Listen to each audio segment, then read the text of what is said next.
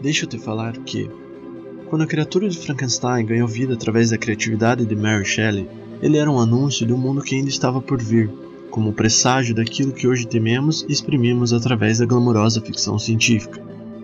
Mas mais do que um reflexo do que o futuro traria, o monstro também é um reflexo do próprio ser humano, em sua maioria do que nos faz forte e ao mesmo tempo fracos, os sentimentos e a razão.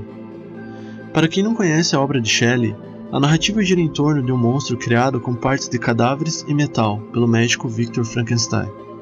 Conhecido como criatura, monstro de Frankenstein ou Frankenstein, o ser acaba vagando por terras em busca de respostas para perguntas que se aprofundam no existencialismo. Dotado de uma força absurda e capacidades que ultrapassam a espécie de seu criador, seu maior tormento está em não ser aceito por ele e nem mesmo a sociedade. Mas essa rejeição não se trata apenas da sua aparência, que se destaca como algo nauseante, mas também da sua espécie, deslocada e desprezada. O mundo era para mim um segredo que eu desejava decifrar. Entre as mais antigas sensações de que posso me lembrar estão a curiosidade, a pesquisa dedicada para aprender as leis da natureza e uma felicidade equivalente ao júbilo quando elas se revelam a mim. Este é um pequeno trecho de Frankenstein.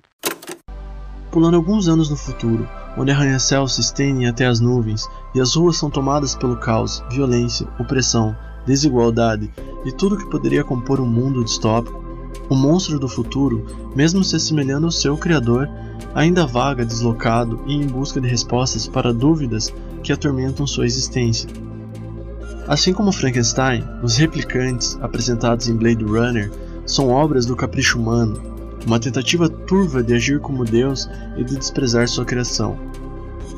Nesse universo futurista, Roy, o líder rebelde replicante, embarca em uma jornada sangrenta até Eldon Tyrell, seu criador, em busca de conseguir prolongar sua vida e compreender os motivos da sua própria existência. Seja uma forma aterrorizante como um monstro, ou com o tempo de vida marcado como um mero produto, em ambas as narrativas, os personagens se deparam com dúvidas que o próprio ser humano vem se arrastando durante toda a sua existência. Qual é a razão da vida? O que levou o Criador a nos rejeitar e punir com a mortalidade? Por qual motivo nós conseguimos ter um vislumbre tão magnífico da ignorância, mas não nos cabe a compreensão de que todas as respostas que buscamos são as que menos importam? Somos tão humanos quanto monstros e replicantes, e por mais que tenhamos a consciência das diversidades, erros e ou acertos, parece que estamos em um eterno ciclo de erro e reflexão. E o acerto? Eu tenho visto coisas que vocês humanos nem imaginam. Naves de ataque em chamas na borda de Orion. Faróis brilhando na noite perto do portal Tannhauser.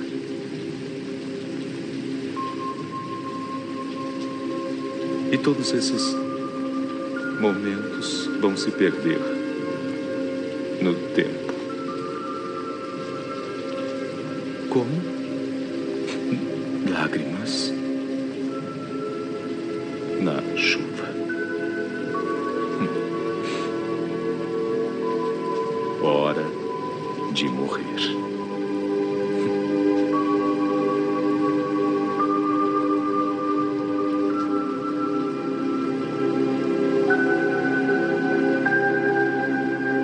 Este é um pequeno trecho do Blade Runner.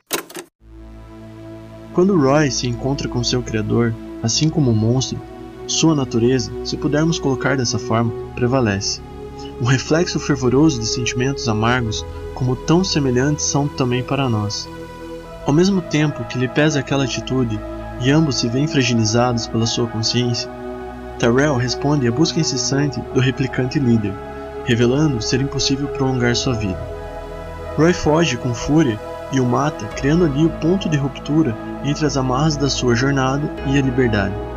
Independente da sua natureza, esse momento pode ser visto como o ápice, em que o replicante deixa de ser apenas uma máquina e mostra seu lado mais humano. Apesar de na história de Frankenstein, o monstro não ter acabado com a vida de seu criador, como Roy, os eventos finais do livro também o guiam para o final da jornada, e assim como em Blade Runner, culmina talvez no momento mais humano da criatura, o flagelo diante do destino final. Mas o que impediu o monstro de matar seu criador? E mesmo que o Roy tenha matado Tyrell, nas cenas finais do filme, Deckard, o caçador dos replicantes, despencaria do prédio se o Roy não o tivesse segurado. Qual é o sentido? Talvez ao se libertar da sua jornada, o replicante teve consciência de que seus atos já não importavam para mudar seu destino, pois ele sabia que morreria. Essa consciência sobre sua própria morte pode ter feito com que ele entendesse a vida, ao menos o seu valor, e portanto, em um ato de compaixão, impediu um final traiçoeiro para o agente Decker. Em Detroit Become Human, uma narrativa incrível em forma de jogo, os androides conseguem se libertar da sua programação criando autoconsciência, se questionando sobre sua existência, seu destino e direitos, a possibilidade de conviver pacificamente, mas de forma livre entre os humanos.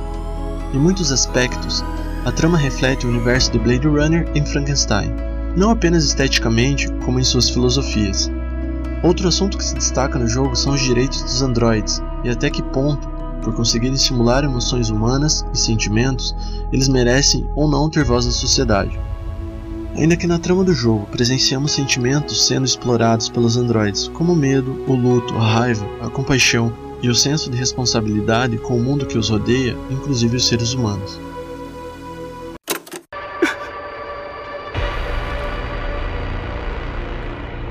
Olho por olho e o mundo acabará cego. Não vamos punir um crime com outro crime.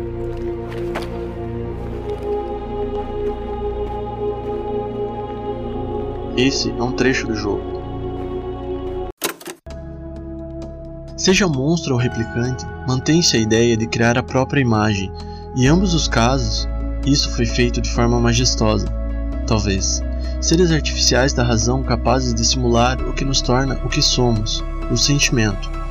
Bom, o que poderia ser mais humano do que isso? Este foi um momento curioso e experimental, e também o primeiro episódio de Deixa eu te falar que. Se você quer saber mais sobre o que foi falado aqui, confira os links na descrição do episódio. E se você gostou, sinta-se à vontade para compartilhar com a sua galera. Você também pode apoiar meu trabalho explorando, compartilhando e comentando no site e nas redes sociais, e claro, comprando na lojinha do site. Obrigado por estar aqui e até a próxima. Câmbio e desligo.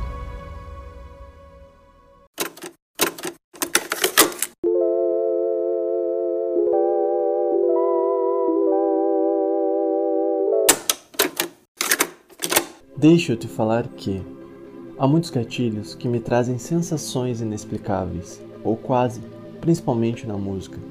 O que é vida sem uma trilha sonora? Se você não é o tipo de pessoa que escuta música 24 horas por dia, com certeza tem pelo menos uma música favorita. Aquela que te traz uma sensação inexplicável, mas você ama. Acontece que são poucos estilos que têm o poder de causar conforto ou desconforto de forma geral, que te faz mergulhar por sensações esquisitas e te colocam em um estado de hiato racional. Se você não sabe do que estou falando, talvez conheça essa música.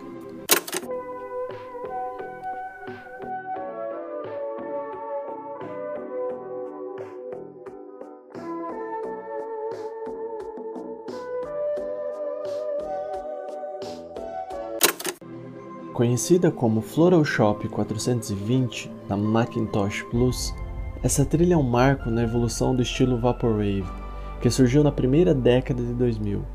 Agora que você relembrou ou teve seu primeiro contato com o estilo, feche os olhos, imaginando figuras se formando aleatoriamente como glitz na tela. Fita cassete voando, palmeiras verdes quase neon, o céu rosado, talvez uma Lamborghini branca em alta velocidade, enquanto surge uma estátua grega no horizonte com referências estéticas asiáticas a cobrindo como pintura, enquanto ela segura uma janela de software do Photoshop com características do Windows 95. Insano, não é? O Vaporwave permeia e se adapta na rede entre fãs e produtores como um mutante que, apesar de tudo, não perde a essência. Mas não vamos falar como surgiu ou o que define Vaporwave. Há muito conteúdo na internet que pode dar esse background mais sólido. Enfim, sample distorcido, som ambiente, música de elevador e fragmentos sonoros dos anos 80 e 90. Essa boa mistura, independente do que vier junto, é Vaporwave. mas tão complexo quanto sua definição talvez seja o que ela passa.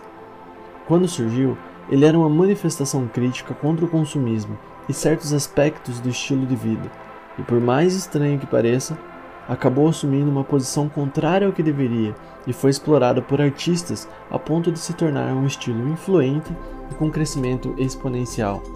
Não há limites do que se pode fazer com esse estilo. Voltando ao sentimento, talvez esse tenha sido o fator comum para quem o admira. Quando Vaporwave se traduz em imagem, criando a aesthetic, não é apenas inspiração que ele reflete, mas também coisas do cotidiano que ao mesmo tempo que se fazem reais, não existem. No Reddit há uma comunidade interessante engajada ao Vaporwave, e talvez sua descrição seja o suficiente para uma forma pitoresca de representar o que as notas não conseguem descrever. Abre aspas. O capitalismo global está quase lá. No fim do mundo haverá apenas propaganda líquida e desejo gasoso, sublimados a partir de nossos corpos nossos sentidos serão incessantes escadas rolantes que permeiam por ambientes artificiais, intocados, cada vez mais que humanos, drogados e drogados, catalisados, consumindo e consumidos por uma economia incansavelmente rica de informações sensoriais, valorizada pelo pixel, ou Virtua Plaza das boas-vindas a você. A era moderna trouxe estudos cruciais para o avanço de muitos âmbitos da sociedade. Nessa época, a nostalgia possuía uma grande relação com a melancolia e chegava a ser considerada um estado clínico. Uma vez que não representava apenas uma sensação de saudade do passado que permeia entre a tristeza e o conforto, mas também um passado irreal, algo que nunca existiu. Com o tempo, a percepção sobre a nostalgia se moldou de formas curiosas sendo percebida até mesmo como uma sensação ou sentimento prazeroso e ao mesmo tempo mórbido. Não no sentido depreciativo, mas por trazer um amortecimento aos pensamentos e também estímulos de desconexão com o tempo ou espaço.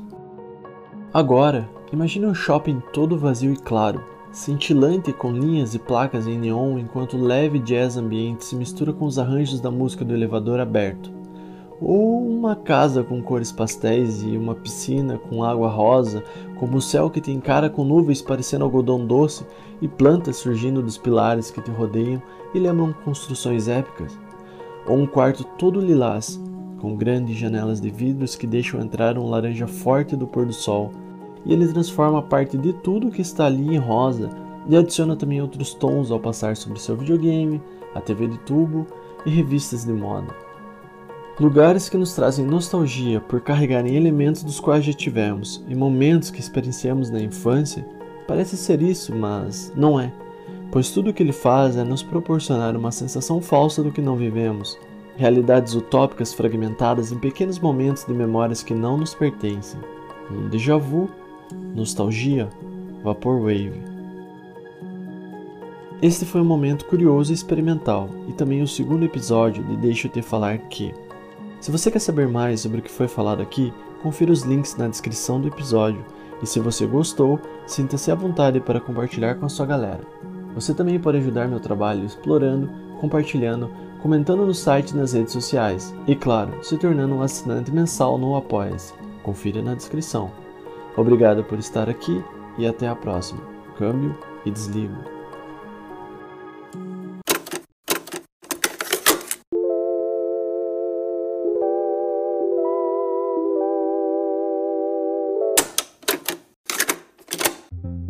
Deixa eu te falar que, por muitas vezes, as narrativas literárias e cinematográficas acabam se distanciando por mais que partam de uma mesma premissa.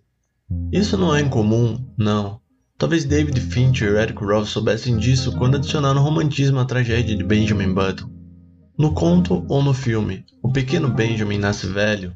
Isso não é um spoiler, não se preocupe. O filho do senhor e da senhora Button nasce nos Estados Unidos em uma época tão diferente quanto semelhante da nossa onde o status quo é o unicórnio da sociedade, a vena palatável que cobre a face dos mais afortunados.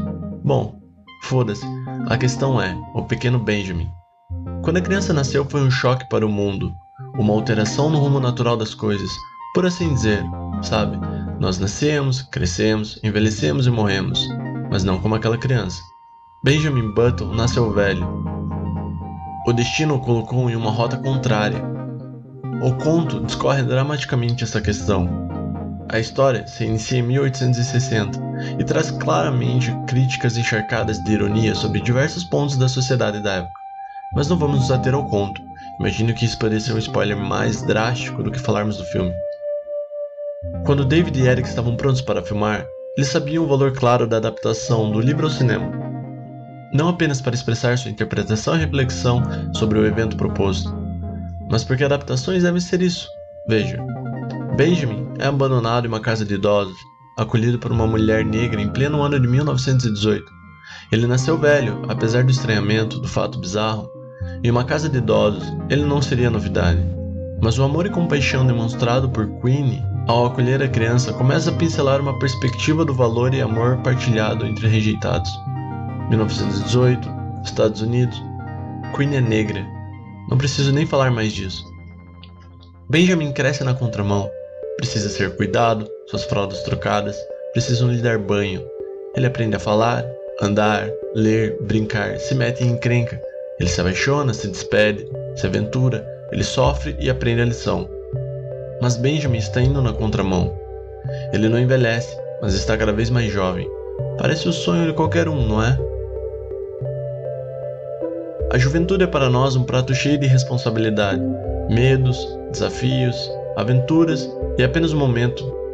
Não importa o quanto você se guarde ou guardou para o futuro, nós somos jovens e sim, vivemos o momento. Mas chega um certo tempo em que o tempo acalenta o coração e parece dizer: Hey, estou aqui com você.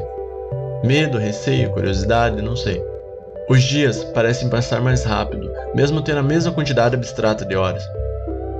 Os marcos do nosso passado, como as ruas em que vivemos, casa que crescemos, tudo parece tão pequeno eu lembro dessa sala ser tão imensa, de correr por entre esses sofás, de brincar com a minha mãe.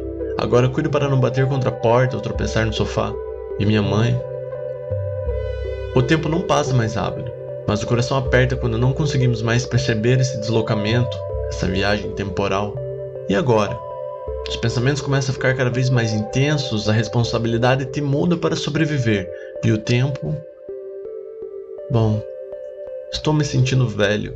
Será que vou me dar conta quando estiver nos 40, 50? Ou vou ter medo de morrer quando chegar nos 60? Isso é, se eu chegar.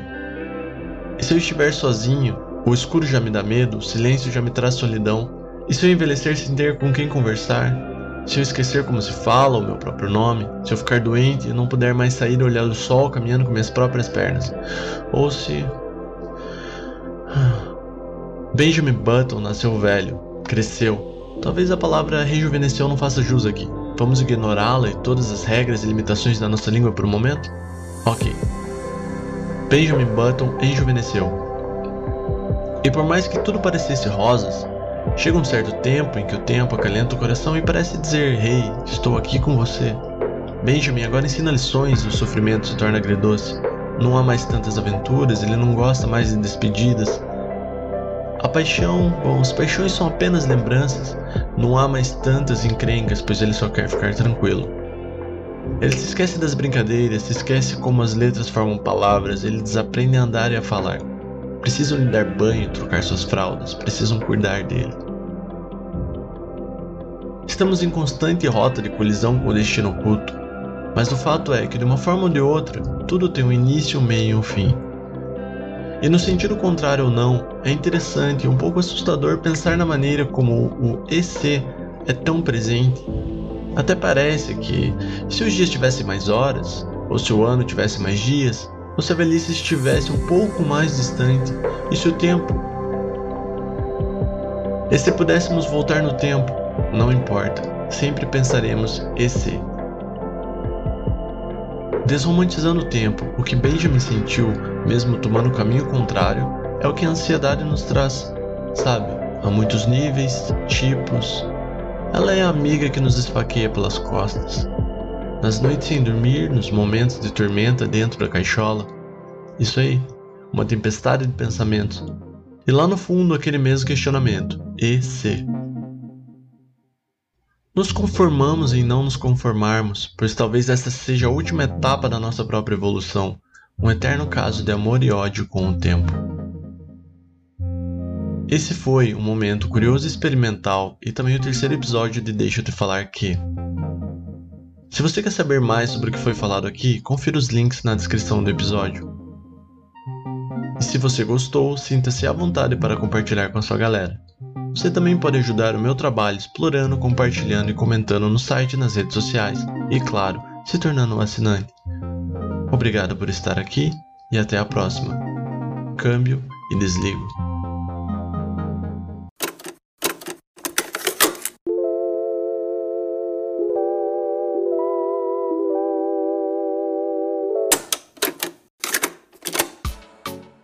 Deixa eu te falar que as crianças parecem ter um potencial infinito quando se trata de criatividade. Mas não me refiro apenas à criatividade para fazer desenhos aleatórios sobre o um mundo que não existe, ou a forma como elas veem o que as rodeiam, mas aquela que soluciona problemas, o tipo de criatividade que todo adulto estúpido está constantemente correndo atrás. A infância é uma maré de possibilidades, uma infinidade de narrativas prontas para serem reveladas, tudo é um estímulo e acaba por ser incorporado em algum aspecto do processo criativo, em algum momento ou algum ponto. Vamos lá. Tente se recordar das brincadeiras, mas não aquelas em grupo, aquele momento seu, com seus brinquedos, bunda no chão e apenas a sua voz ecoando na sala. Para quem trabalha com literatura, ilustração ou algum segmento artístico, bom, fica o meu I am sorry mas o que você podia criar de melhor pode já ter se perdido no passado. A criatividade tem como força motriz as incertezas da vida e se alimenta principalmente da evolução das nossas experiências. Quando criança, não temos medo de fazer linhas tortas ou pintar fora do desenho, rasgar o papel ou quebrar o lápis, pois tudo está relacionado à experimentação e expressão. Nós não temos medo de cair do skate ou subir sobre ele é uma adrenalina diferente sabermos que cair é ok. O problema está em não tentar, não experimentar. Mas o tempo nos ensina que cair pode machucar, pode causar lesões e, se for sério, pode complicar ou simplesmente podemos passar vergonha. As experiências aos poucos vão criando novas barreiras, impedimentos que nos abstraem das possibilidades. É um tanto quanto estranho pensar nisso, mas é a verdade. Há um monstro embaixo da cama. Ridículo. Monstros não existem. Eu vi um ET. Bobagem. Se houvessem ETs, já teriam destruído a Terra. Achei um trevo de quatro folhas. Vou ganhar dinheiro. Não. Você apenas acabou de matar uma planta. Jorge Luiz Borges escreveu uma vez sobre um rapaz chamado Funes. Havia aprendido sem esforço o inglês, o francês, o português, o latim. Suspeito, contudo, que não era muito capaz de pensar. Pensar é esquecer diferenças, é generalizar, abstrair. No mundo abarrotado de funes, não havia senão detalhes quase imediatos. Esse é um trecho da história. Para falar a verdade, é uma história super densa. Mas o que podemos absorver aqui, agora, é o ponto da experiência. Vou ser um pouco exagerado, mas vai fazer sentido. Funes conhecia tudo. Ele sabia tudo, ele se recordava de tudo e por aí vai. E quando imaginamos, quando mergulhamos em devaneios solitários em terras fantásticas com criaturas místicas e vegetação alienígena, o que estamos praticando é o ato de esquecer, de ignorar a realidade, mesmo que por um pequeno momento de fantasia sobre possibilidades.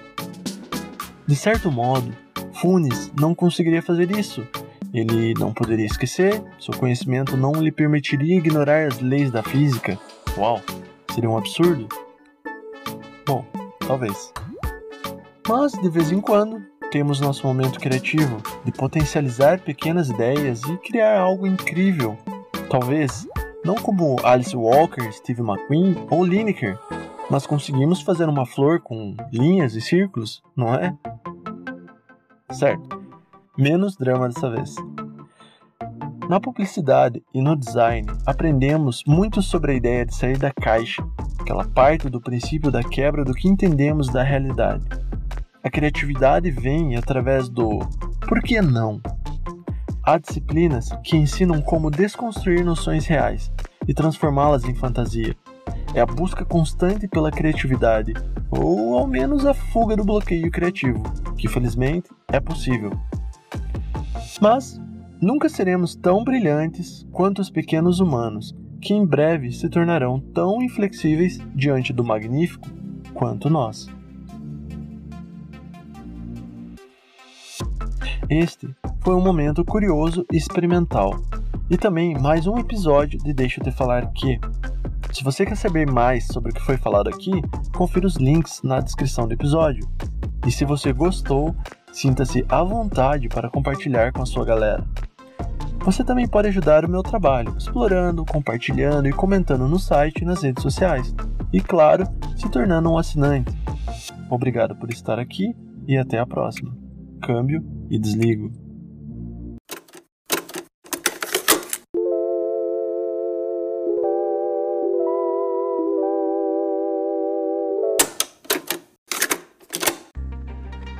Deixa eu te falar que o silêncio pode ter muitas faces se prestarmos atenção, mas está sempre beirando o extremo das nossas percepções. Talvez seja pela necessidade ou impulso de nos comunicarmos que muitas vezes o silêncio parece opressor, agressivo e intimidador, mas também pelos inevitáveis escapes da realidade em busca da utópica paz. Nos reservamos em isolamento, psicológico ou não, para encontrar um tipo de silêncio convidativo, caloroso. Nós conseguimos ter clareza sobre os tipos de silêncio, pois eles preenchem todos os momentos da nossa vida. Ele é quase que um sentimento neutro ou talvez aquele sentimento que possua em seu âmago todos os outros sentimentos, e repousa apenas esperando o momento certo para dialogar, para nos fazer sentir e transmitir o que está guardado. O silêncio é também o nosso portal, ou um convite para a introspecção. Olhares trocados, detalhes apreciados, o calor do toque ou calafrio da descoberta, o sol poente e as estrelas que brilham, o sabor do chocolate, a sensação de saciedade o silêncio se comunica o tempo todo. Patrick Rothfuss conseguiu traduzir em palavras uma possível interpretação do silêncio, uma vez que ele ilustra as percepções emotivas e a evolução não apenas da sua narrativa, mas também de seus personagens dentro do universo de A Crônica do Matador do Rei. Noite outra vez, a pousada Marco do Percurso estava em silêncio, e era um silêncio em três partes. A parte mais óbvia era uma quietude oca e repleta de ecos, feita das coisas que faltavam. Dentro da pousada, uma dupla de homens se encolhia num canto do bar. Os dois bebiam com serena determinação, evitando discussões sérias ou notícias inquietantes. Com isso, acrescentavam um silêncio pequeno e soturno ao maior e mais oco. Ele formava uma espécie de amálgama, um contraponto. O homem tinha cabelos ruivos de verdade, vermelhos como a chama. Seus olhos eram escuros e distantes, e ele se movia com a segurança sutil de quem conhece muitas coisas. Dele era pousada a marca do percurso, como dele era também o terceiro silêncio. Era apropriado que assim fosse, pois esse era o maior silêncio dos três, englobando os outros dentro de si. Era profundo e amplo como o fim do outono, pesado como um pedregulho alisado pelo rio, e era o som paciente, som de flor colhida, do homem que espera a morte. A maneira como compreendemos o silêncio muitas vezes é puramente literal, mas também quando se leva para um olhar filosófico ou mesmo artístico, podemos até mesmo encará-lo a fim de aliviar nossos medos e angústias, o diretor George Miller possui uma afinidade com o silêncio, o que é perceptível na série Mad Max, onde somos apresentados a um personagem que segue uma trajetória de desventuras em um universo apático e distópico. Em Mad Max Fury Road, Max mergulha em conflitos externos e internos durante a jornada ao lado de Furiosa, ambos sobreviventes de um mundo corrompido, cientes que não podem confiar um no outro, mas não possuindo nada além da mútua confiança. Os dois personagens são apresentados como em busca por redenção, motivados por uma fuga ou um encontro com o passado. Entretanto, nada disso é discutido diretamente no filme, que, por sinal, traz profundas questões filosóficas e morais com temas atuais a ponto de considerarmos a distopia um momento presente, mas sem tempestades de areia sinistras. E o que fica sem ser dito? Aí está o silêncio. Em um discurso do diretor, publicado no site IndieWire, George Miller diz: Uma das minhas noções era que se eu fizesse as sequências de ação como filme mudo e elas fossem vistas como um filme mudo, então só ficaria melhor com o som.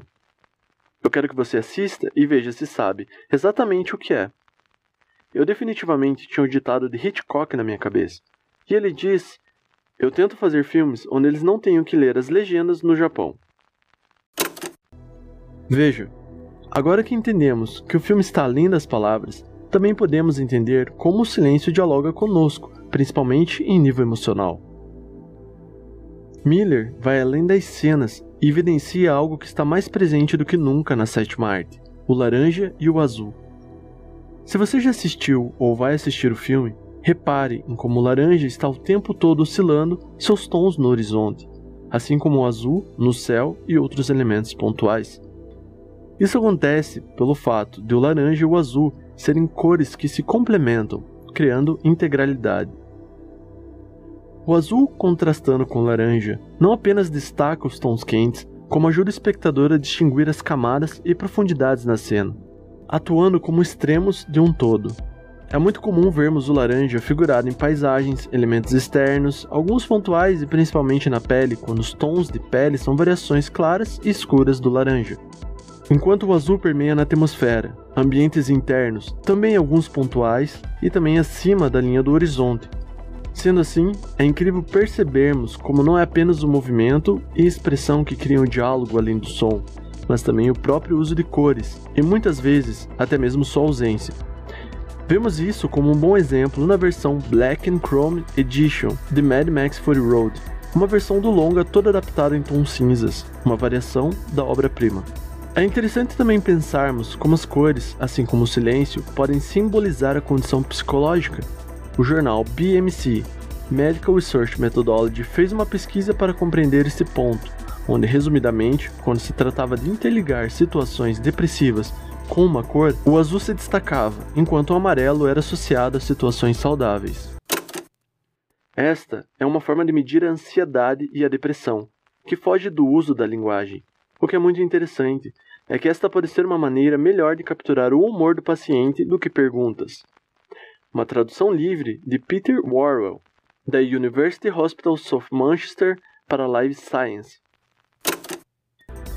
Mas não necessariamente o azul como um todo indica depressão, pois na mesma pesquisa o tom claro do azul era associado ao bem-estar, ao contrário do tom escuro. Talvez seja a proximidade ou a relação de tons de cinza que geralmente associamos ao preto e por aí vai. Em Mad Max, é curioso como o trabalho com a cor é magnífico.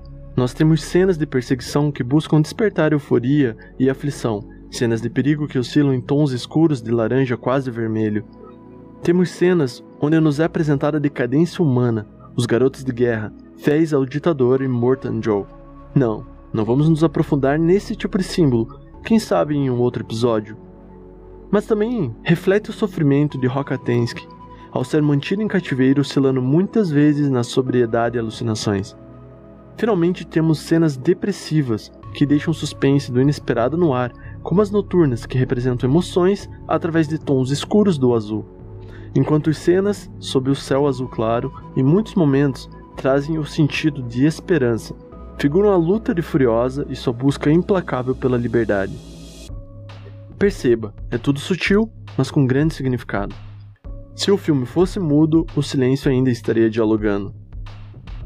Mas é legal também como as cores mudam seu diálogo, como em algumas cenas onde o laranja fica em um amarelo tão claro que reflete a pureza ou ingenuidade, como quando vemos as esposas de Joe. Ou em cenas noturnas, onde elas estão iluminadas ao fundo do caminhão, compartilhando esperança e amor, enquanto Max e Furiosa estão cobertos pelo azul escuro logo na frente, explicitando seu estado devastado oprimido e culposo. O silêncio dialoga de muitas formas, e tudo o que precisamos fazer é prestar atenção. Há sempre um pequeno detalhe para compreendermos uma grande mensagem.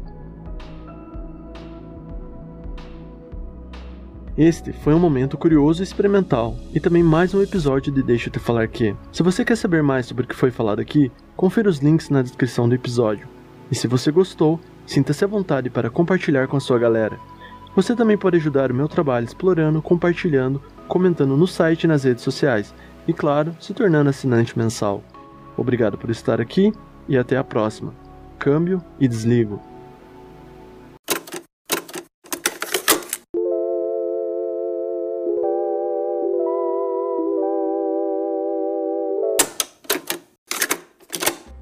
Deixa eu te falar que, de muitas formas, nos sentimos ansiosos, deprimidos e depressivos quando nos recolhemos em nossos pensamentos refletindo sobre o agora, o mundo, o que foi ontem e o que será amanhã. Costumamos sempre nos pegar questionando: e se fosse diferente? E se tivesse acontecido assim? Ou se eu estivesse em tal lugar? Esse pensamento, esse, já nos é familiar pois falamos sobre ele também no terceiro episódio, Tempo ao Tempo, Ansiedade Ordinária, de Benjamin Button. O ponto é que nós mergulhamos em questões como essa, pois temos o conhecimento, o entendimento das adversidades de escolhas pessoais, coletivas e, de certo modo, históricas globais para saber que as coisas são como são por uma cadeia infinita de eventos, que vem lá de trás quando o Homo ainda não era sábio. O evidente entendimento da realidade muitas vezes é o que nos deprime, pois, como humanos pensantes e sentimentais que somos, sempre iremos questionar aspectos da vida por mais que estejam tão distantes da nossa realidade local. Vamos chamar assim as coisas que cada um conhece durante a vida. Que, independente do que façamos, parece que nada vai fazer diferença. Saindo da escala global, isso se aplica também a uma percepção do quanto o conhecimento pode ser danoso. Espera. Não, não é uma desculpa para largar a escola. Veja, há um clichê interessante que diz: Eu era feliz e não sabia. Mas será que eu era feliz porque não sabia ou não sabia o porquê era feliz? A filosofia, particularmente, nunca me atraiu. Mas é engraçado pensar que filosofamos o tempo todo. Eu estou filosofando agora. Não como Nietzsche, mas estou. E, por falar em Nietzsche, que tal observarmos isso sobre a causa e efeito e reafirmarmos o pensamento partindo do ponto de vista de Nietzsche? Eu era feliz porque não sabia. Nós somos felizes na ignorância não por sermos tolos. Não gosto muito da palavra burro nesse contexto. Nós somos felizes na ignorância pois apenas o que está à nossa frente faz sentido e importa. Digo, literalmente na nossa frente. Imagine-se acordando em uma casa de férias, tipo aquelas gringas de veraneio, de cara para um laguinho super cool, com pedras e aquelas árvores que parecem aquele maldito chocolate de guarda-chuva feito com banha que comíamos nos anos 90. E você acorda com o calor do sol matinal tocando seu rosto, e quando abre os olhos, flagra uma montanha nevada. Você se sente feliz. Calma, calma. Vamos ser mais simples. Você acordou descansado e com fome, mas sente o cheiro do pão quentinho. Massa. Nesse momento, você é ignorante. Mas não estou usando essa palavra no sentido pejorativo. A ignorância é o fato de que nesse momento nada importa além do que você está vivendo imediatamente. A sensação de descanso, a ansiedade de comer um café da manhã irado e toda a desgraça que está rolando no mundo. Foda-se. Não, não, não vou me aprofundar em filosofia. Procure no Google. Ah, só estou usando isso para um contexto. De certo modo, o excesso de informação é algo negativo.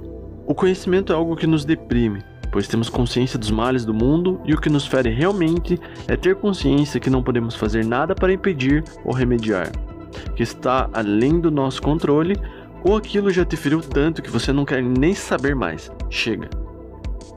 Nietzsche coloca isso muito melhor em palavras. Abre aspas. Os homens fogem menos da mentira do que do prejuízo provocado por uma mentira. Fundamentalmente, não detestam tanto as ilusões, mas as consequências deploráveis e nefastas de certos tipos de ilusão. É apenas nesse sentido restrito que o homem quer a verdade. Deseja os resultados favoráveis da verdade, aqueles que conservam a vida, mas é indiferente diante do conhecimento puro e sem consequência, e é mesmo hostil para com as verdades que podem ser prejudiciais e destrutivas. Interessante, né? Certo. Queremos a mentira desde que seja boa, mas queremos a verdade desde que seja boa também. A ignorância é uma benção?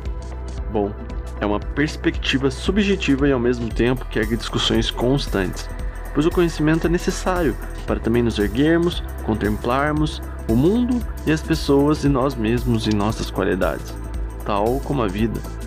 Isso parece papo de coaching, não é? Nunca é tarde para começar. Hã?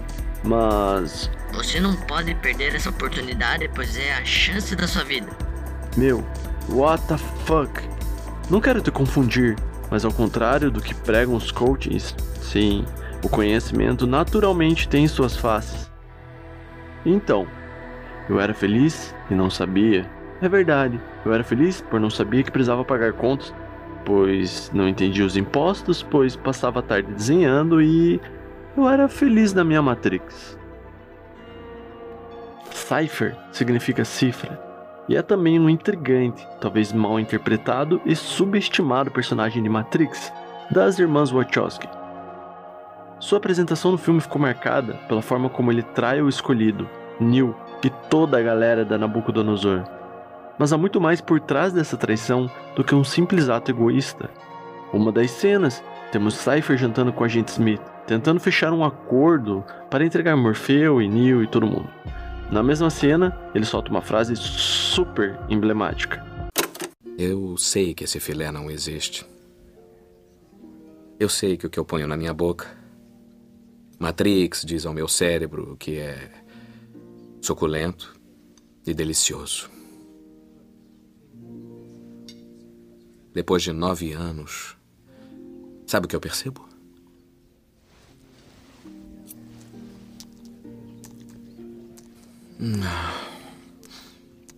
A ignorância é uma benção. Interessante, não é? Há um poeta chamado Thomas Gray, e em uma de suas obras ele toca justamente nesse pensamento. Abre aspas. E a felicidade voa muito rapidamente. O pensamento destruiria seu paraíso. Não mais. Onde há ignorância, é uma bênção. É loucura ser sábio. Isso é uma tradução livre, Ainda nessa cena, Cypher destaca outro termo importante para seu acordo. Então temos um trato. Eu não me lembro de nada. Nada. Compreendeu? Agora está claro, Cypher está escolhendo a ignorância, indo contra todas as ideias do novo mundo. Ele está abrindo mão da sua liberdade e realizando o seu último ato de liberdade? Bom, tomando uma escolha. A partir desse momento fica evidente que Cypher é o Judas, que tem desde o começo guiado seus amigos e o escolhido para uma armadilha. A realidade é um trauma, enquanto a Matrix é uma resposta sutil, um acalento, onde ele encontrará a felicidade em prazeres mundanos na ilusão, mas faz diferença? Para ele não. Platão, outro carinha que fritava demais, propôs uma ideia mais ou menos assim. Imagine uma caverna com pessoas presas lá dentro, e elas sempre estiveram lá. E a única coisa que elas reconhecem no mundo são os sons aleatórios e figuras em forma de silhuetas contra uma parede, criadas por uma fogueira próxima. Ok. Então digamos que eles veem uma sombra de uma árvore. Eles veem uma árvore, mas apenas a sua sombra. Porém, é a realidade deles. Portanto, tomada como verdade, um belo dia, um deles consegue sair. Seus olhos ardem, seu corpo se contrai. A confusão é tanto física quanto mental. Uma vez que o mundo externo, a realidade, será um choque do qual ele terá que lentamente absorver, refletir e compreender nos limites do seu conhecimento. É como a cena em que Neo é retirado do tanque pela Nabucodonosor. Após encarar o mundo real, ele é jogado novamente para uma simulação, para receber uma explicação sobre o que é a Matrix, e aí ele surta. Mas o ponto é: pessoa saiu da caverna, encarou a verdade, mas algo fez voltar. E pior, ele contou para todos o que havia do outro lado. Ok. Agora, o que acontece quando as pessoas encaram algo que não faz sentido para sua realidade? Bom, matam, exterminam e aniquilam. A realidade é dura e cruel, enquanto a ignorância é confortável, amada, piedosa. Tipo o lance da mentira. Cypher quer voltar para a caverna e para isso ele está disposto a entregar a vida de todos aqueles que são praticamente sua família. E se Cypher ou whatever tivesse tomado a pílula azul? Lembram do que Morfeu diz para Neil? É preciso que veja por si mesmo.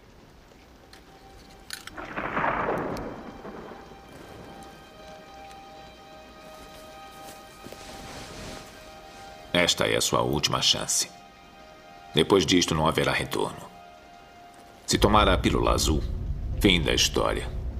Vai acordar em sua cama e acreditar no que você quiser. Se tomar a pílula vermelha, fica no País das Maravilhas. E eu vou mostrar até onde vai a toca do coelho.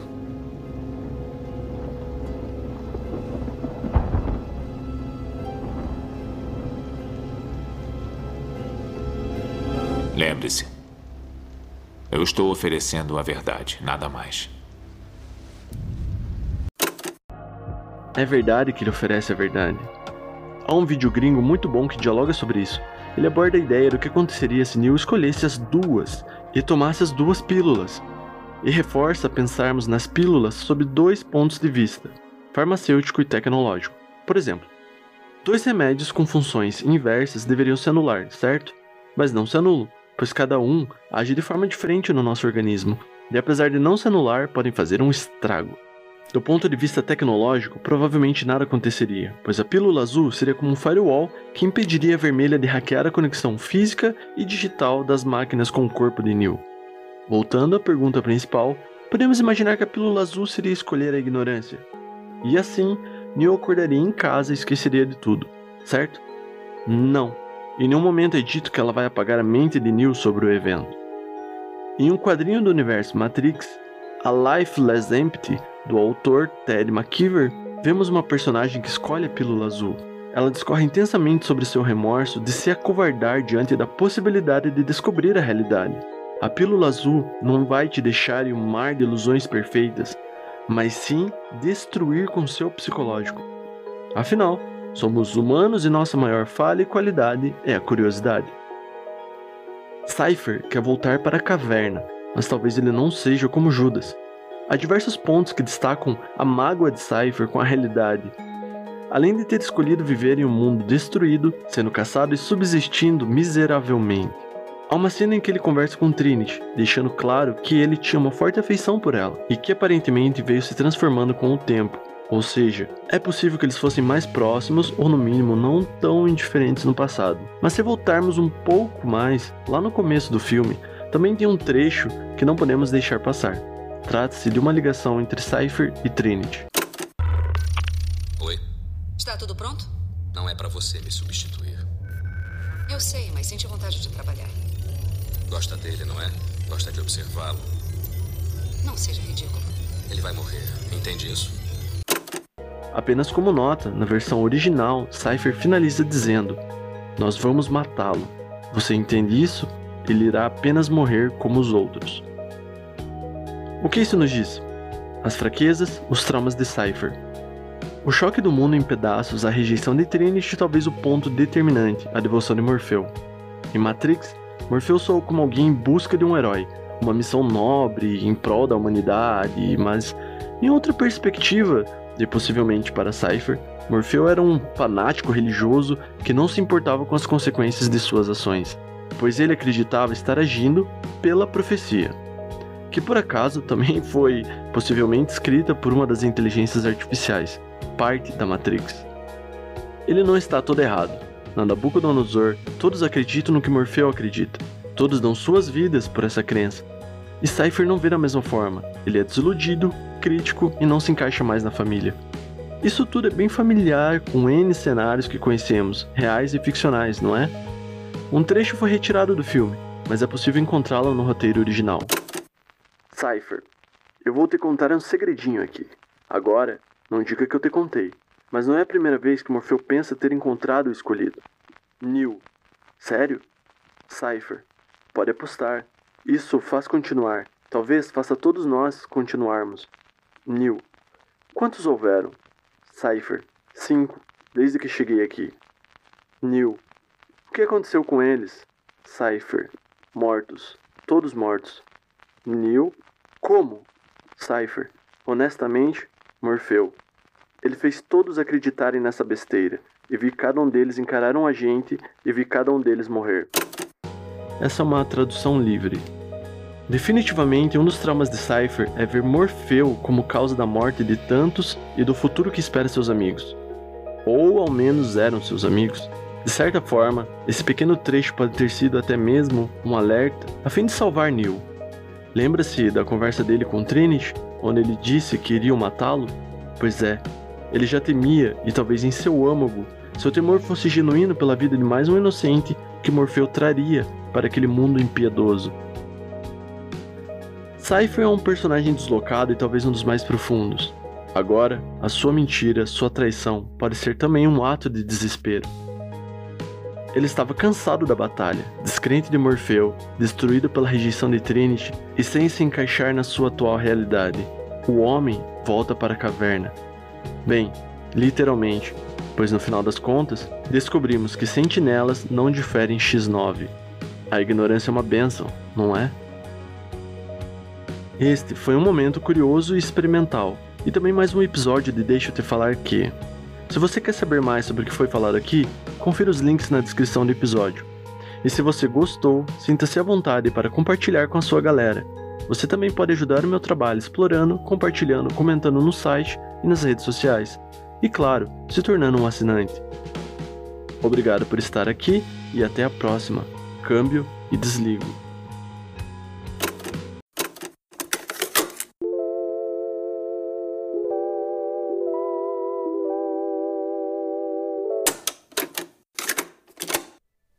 Deixa eu te falar que há muitos momentos em que nossa vida parece um tipo de looping. Não quero dizer looping como um ciclo infinito, aterrorizante ou cinematográfico bizarro, mas em um sentido geral de repetição. Há quem diga que a história se repete, tal como Hegel, e mesmo, de maneira irônica, esse pensamento absurdo está longe de ser apenas um devaneio filosófico. Quando criança, cometemos alguns erros inocentes, até mesmo aprendemos o certo e errado e, assim mesmo, tomamos decisões idiotas. Quando adultos, sabemos exatamente para onde os caminhos irão nos levar. Aqui, o destino é o que interessa. E ainda assim, muitas vezes escolhemos a merda do caminho errado. Mas há um denominador comum nesses momentos: a anciã, a voz mais velha, que já cometeu todos os nossos erros e vem desde os nossos primeiros passos dizendo que seguir outro caminho nos impedirá de sofrer. E seguimos? Não. Eu não posso ser o que ela demanda de mim. Minhas palavras. Você não entendeu? Transmito o que você aprendeu. Força, maestria. Hum, mas fraqueza? Tolice. Falha também. Sim, falha. Mais do que tudo. A maior professora. A falha é.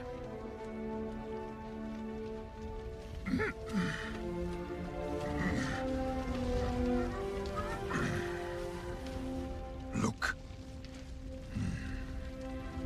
Nós somos o que eles superam. Esse é o verdadeiro fardo de todos os mestres.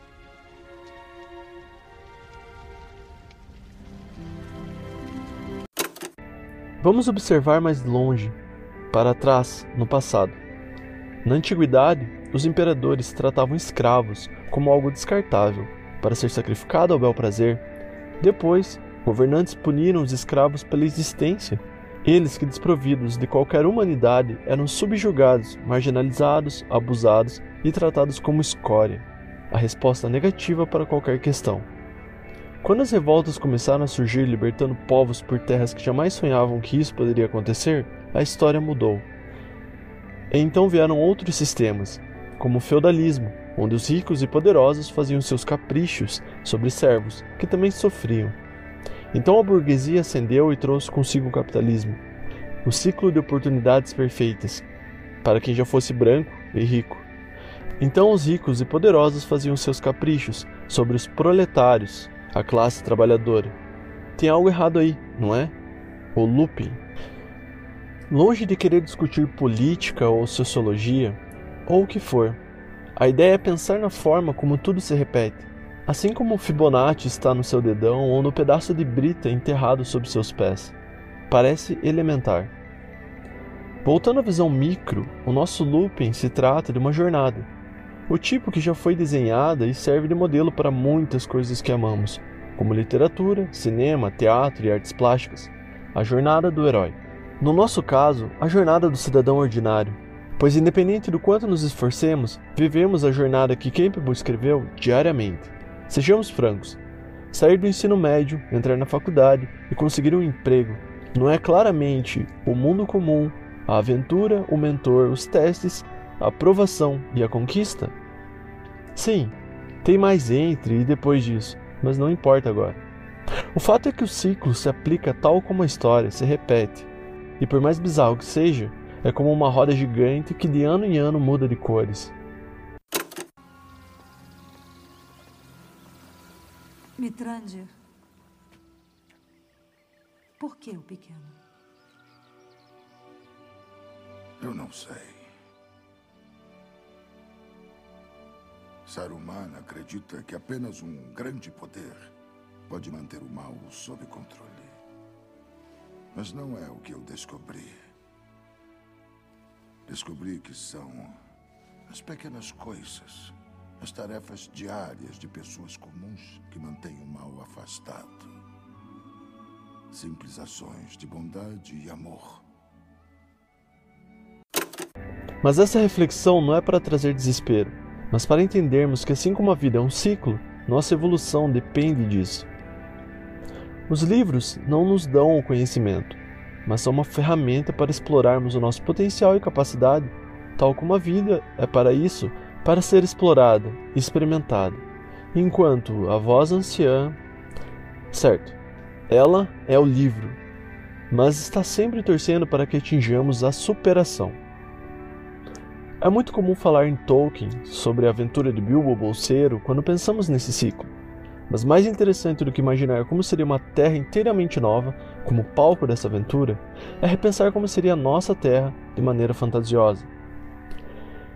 Nós fazemos isso, quer dizer, a arte faz isso constantemente, seja destruindo tudo com meteoro ou ameaçando a vida humana com zumbis, mas confesso que a premissa de insetos gigantes, driblando a bizarrice de vermes malditos ou malditas aranhas, é algo bem legal. Eu não tive uma infância muito comum. Bom, no início sim, mas aí o mundo acabou. Eu acho que ninguém ficou chocado. Sempre achamos possível, e aí depois finalmente aconteceu. Mas como aconteceu? Bom, é aí que fica interessante. Agatha 616. É, um asteroide. Veio direto pra Terra. Pois é, né? Super óbvio. Então, a humanidade se uniu para fazer o que faz de melhor. Lançar um monte de foguetes nele e aí explodir. Foi irado! Só que não. Sabe o que tem em um foguete? Compostos químicos. Muitos mesmo.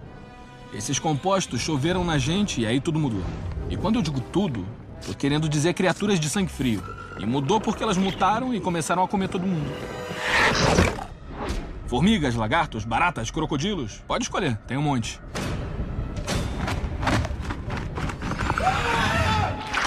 Eu conheci um menino que foi comido por um peixe que ele tinha ganhado em um parque. Nossa, o Todd amava aquele peixe. E aquele gato. Durante a história da humanidade, tudo que se precisava para matar uma barata era um sapato. De repente, se precisava de uma espingarda. E às vezes até um tanque. E às vezes nem isso funcionava. Principalmente se você não ficar dentro do tanque. Bob. Por fim, os comandantes das Forças Armadas mataram uns aos outros.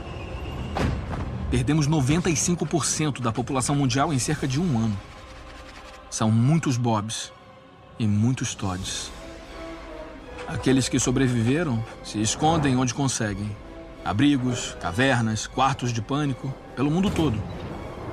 Então, nos últimos sete anos, eu tenho vivido em um abrigo subterrâneo. E, para falar a verdade, não é tão ruim quanto parece, juro. Tem um ótimo grupo de pessoas e nós nos amamos. É mais ou menos como eu imagino que seria a faculdade. Em Amor e Monstros, Joe é um personagem que tem tudo para dar errado, como nós enquanto estamos crescendo. A Terra está dominada por insetos que sofreram mutação por uma cagada humana ao tentar proteger o planeta do meteoro. Já deu para sacar?